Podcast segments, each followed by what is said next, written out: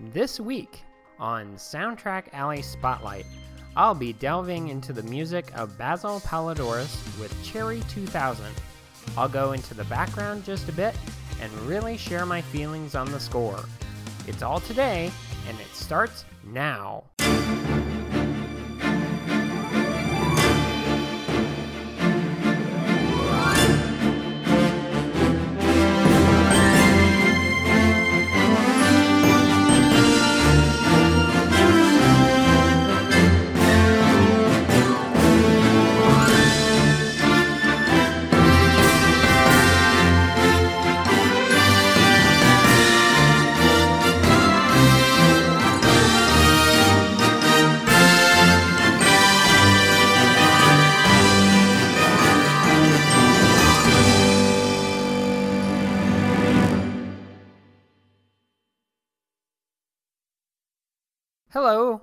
I am your host, Randy Andrews, and today I've decided to delve into Cherry 2000 from 1987. I went back and forth wondering if I should choose a movie, I've never really seen, like Beetlejuice, or choose a movie that I've actually enjoyed and really appreciated the score even more. With Cherry 2000, yes, it wasn't an excellent film, however, it's post apocalyptic, and there's Melanie Griffith in it. And it's fun and slightly disturbing for some of the film. I think it holds true to the main genre for the type of film that it is. What's Cherry 2000 about? Here's the basic plot. In a post apocalyptic California of 2017, Sam Treadwell, David Andrews, manages a recycling plant. His companion is Cherry 2000, played by Pamela Gidley, a lifelike robot who caters to his every need. When Cherry expires, Treadwell refuses to settle for a newer, less attractive robot. Salvaging the chip containing her personality, he hires tracker E. Johnson, played by Melanie Griffith, to lead him through the lawless desert zone where a replacement Cherry 2000 model can be found. This is what I love about this film. It's set in 2017, and this film was made back in 1988. Everyone sure didn't have a lot of faith in the societies of the time. Anyway, Basil Poledouris did the score for the film, and I just adore this music. This tongue in cheek, B rate science fiction action flick stars with Melanie Griffith as a female mercenary in the post apocalyptic world of robot infiltration, societal disorder in California and Nevada.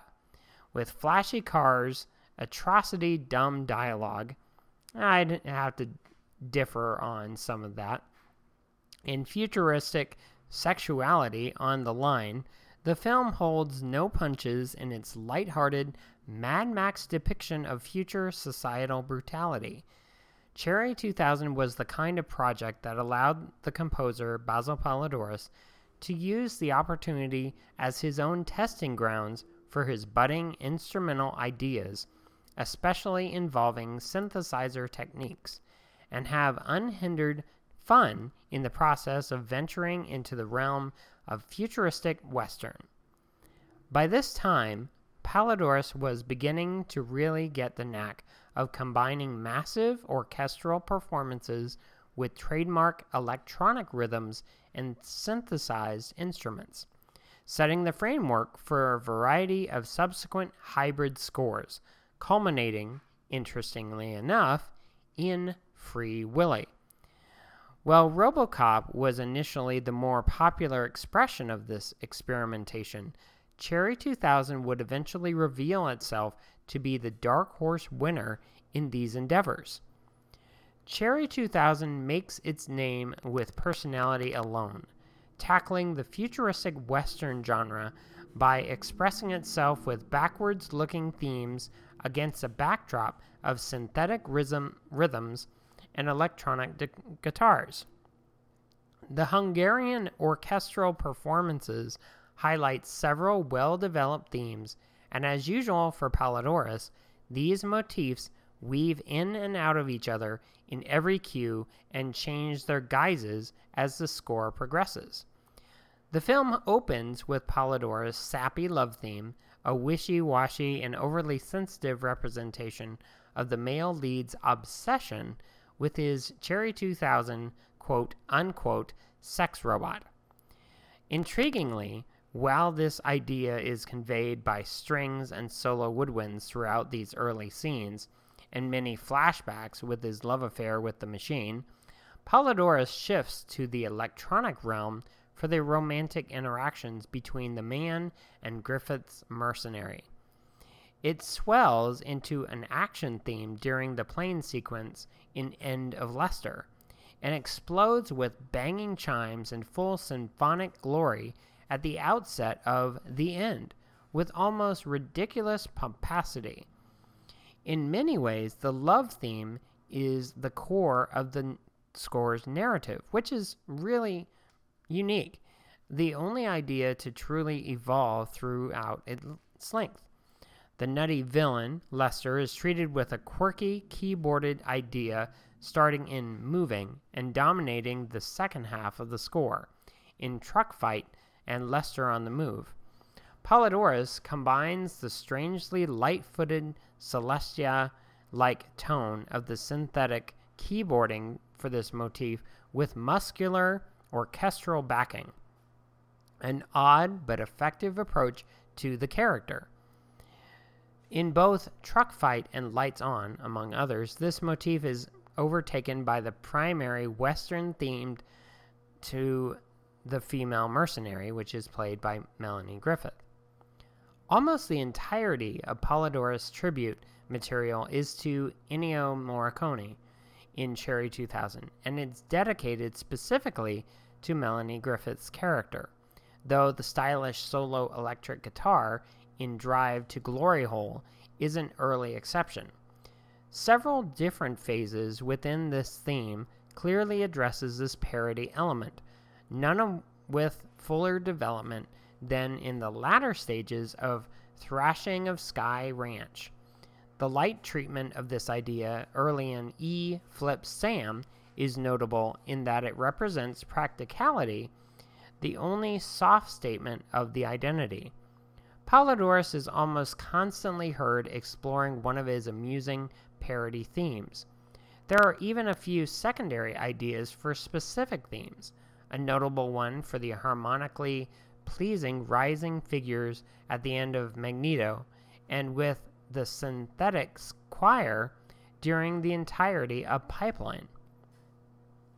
The mock of Western rhythms by themselves are a subset of the heroine's theme, often including deep brass, minor third percussions, and standard percussion appropriate to the genre, but usually accompanied by futuristic waves of electronic mastery foreshadowing the tones of wind, especially at the outset of End of Lester.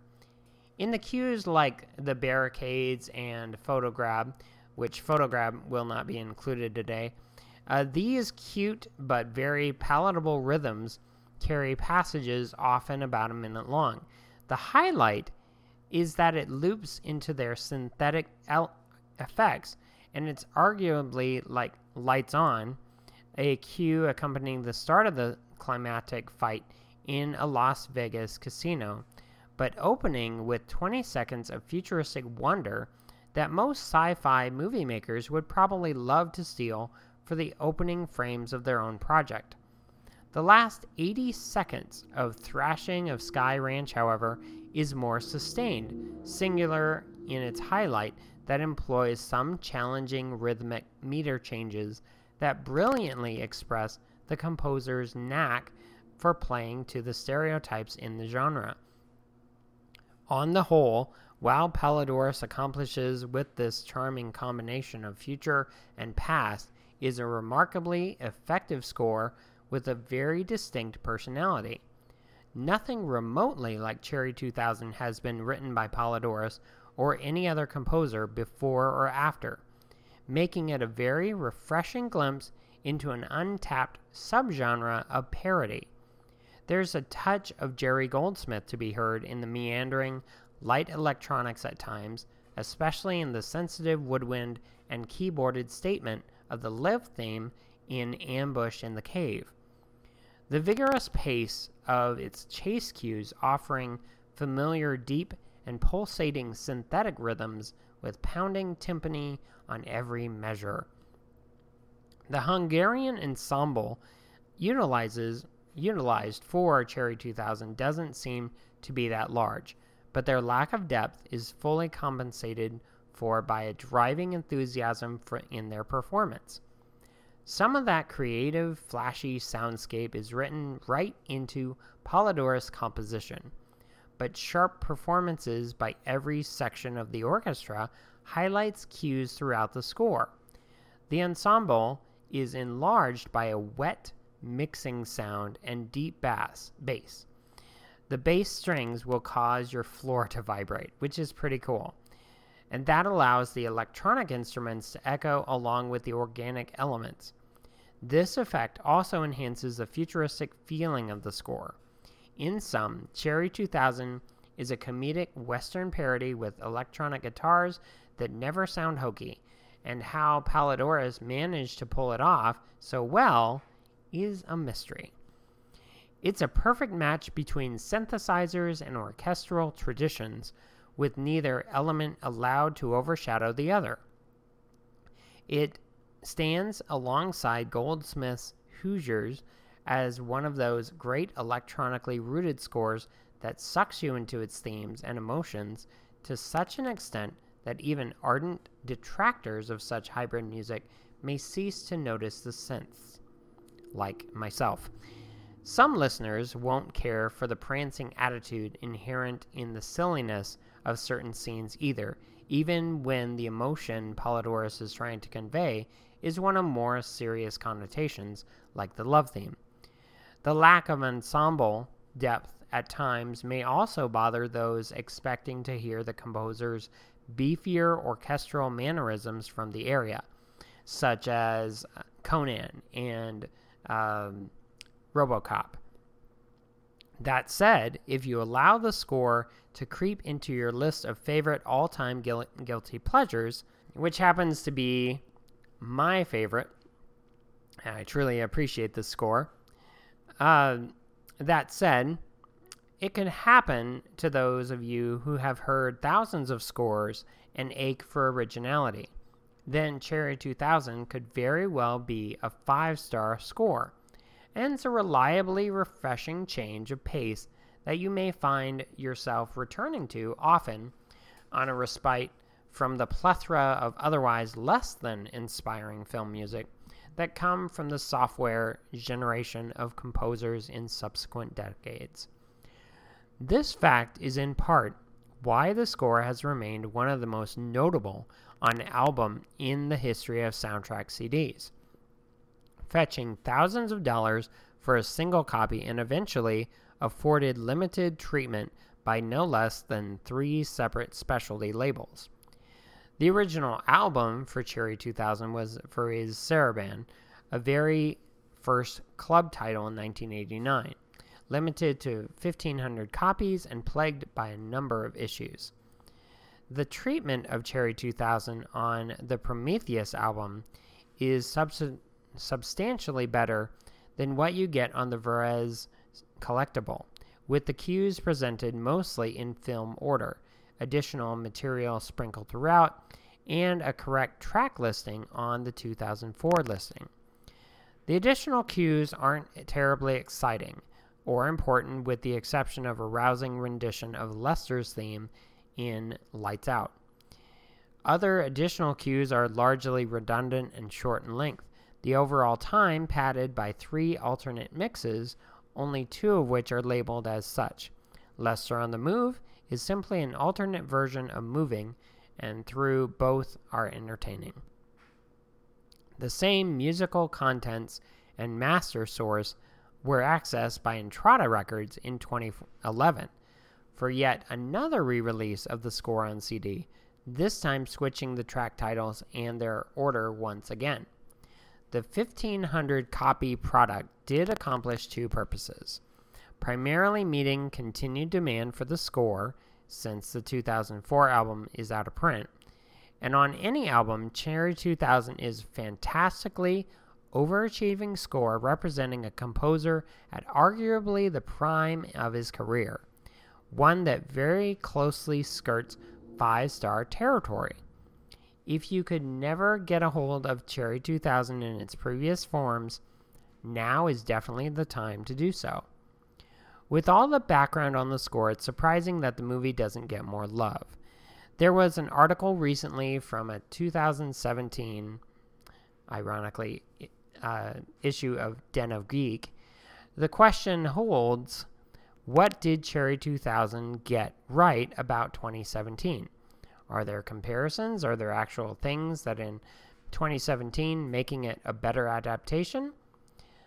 One thing remains, and that is the sex industry has developed their robotic system of pleasure seeking to a greater, higher degree, uh, such as a assistant professor in ethics at a technical university.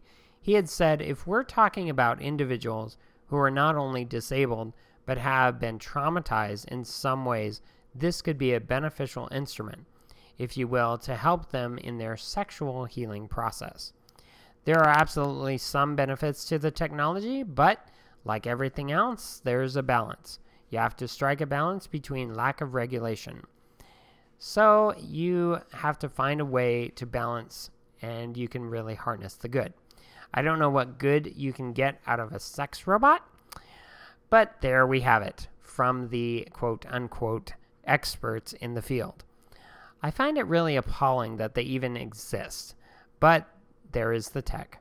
Apparently, that is the only similarity to the modern age. It's sad that only the sex industry gets advanced in one form of this film. I enjoyed this film, and to me, it's achieved cult status. The music is wonderful despite many misgivings of what it is. There's some suites of music I'd like to share with you today. First of all, I'll play Cherry 2000 main title Flashback, Drive to Glory Hole, E Flip Sam, The Barricades, and Magneto. This is just to begin looking at the score. I really appreciate the synth music and orchestra blending together to give us this adventure. I hope you enjoy this music.